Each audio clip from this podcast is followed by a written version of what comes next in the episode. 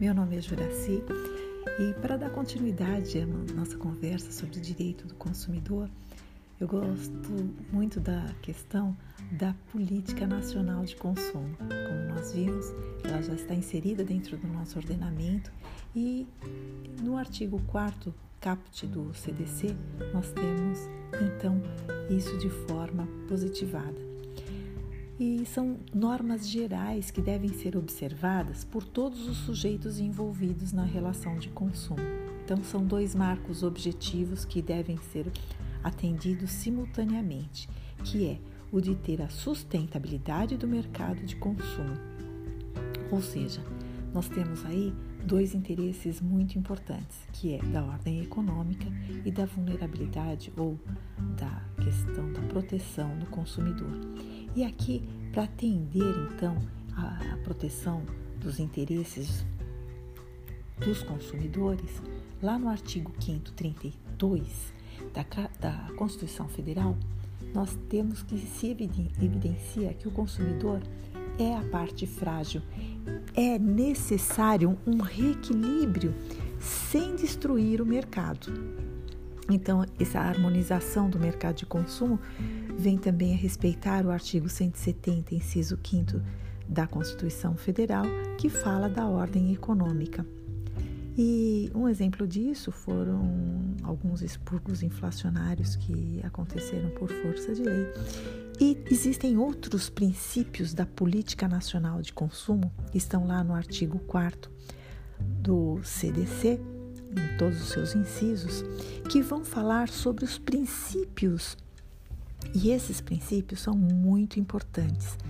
E o princípio que encontra-se tanto lá no artigo 4 como no artigo 6 como no 39 e no 51 e nós já conhecemos esse princípio de lá do direito do direito civil é o princípio da boa fé então, de forma técnica, a boa-fé, quando existe um padrão técnico que deve ser observado nas relações jurídicas, é, ele deve ser observado independente da vontade das partes.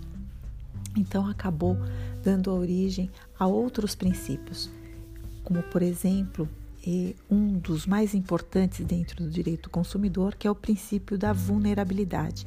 Ele é tão importante que ele se subdivide e vale a pena nós estudarmos para termos um argumento muito mais técnico quando da defesa do consumidor. Então nós temos aqui o artigo 4 no seu inciso 1, que fala da política nacional aberta como nós podemos dizer, trata-se então da presunção jurídica da fragilidade do consumidor no mercado de consumo.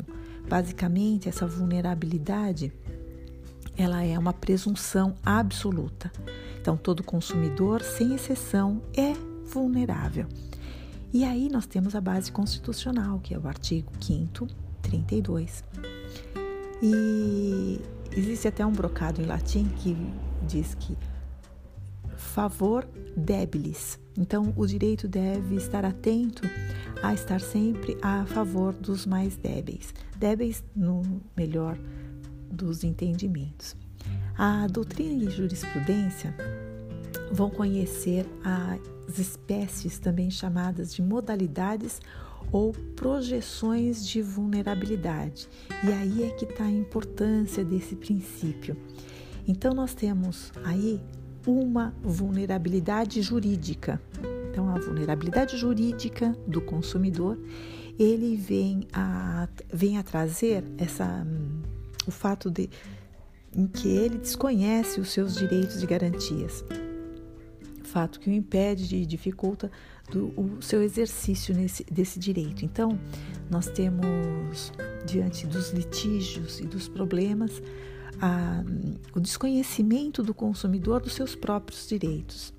Existe também a vulnerabilidade técnica, material, que significa que o consumidor ele é um mero usuário do produto e serviço que ele adquire.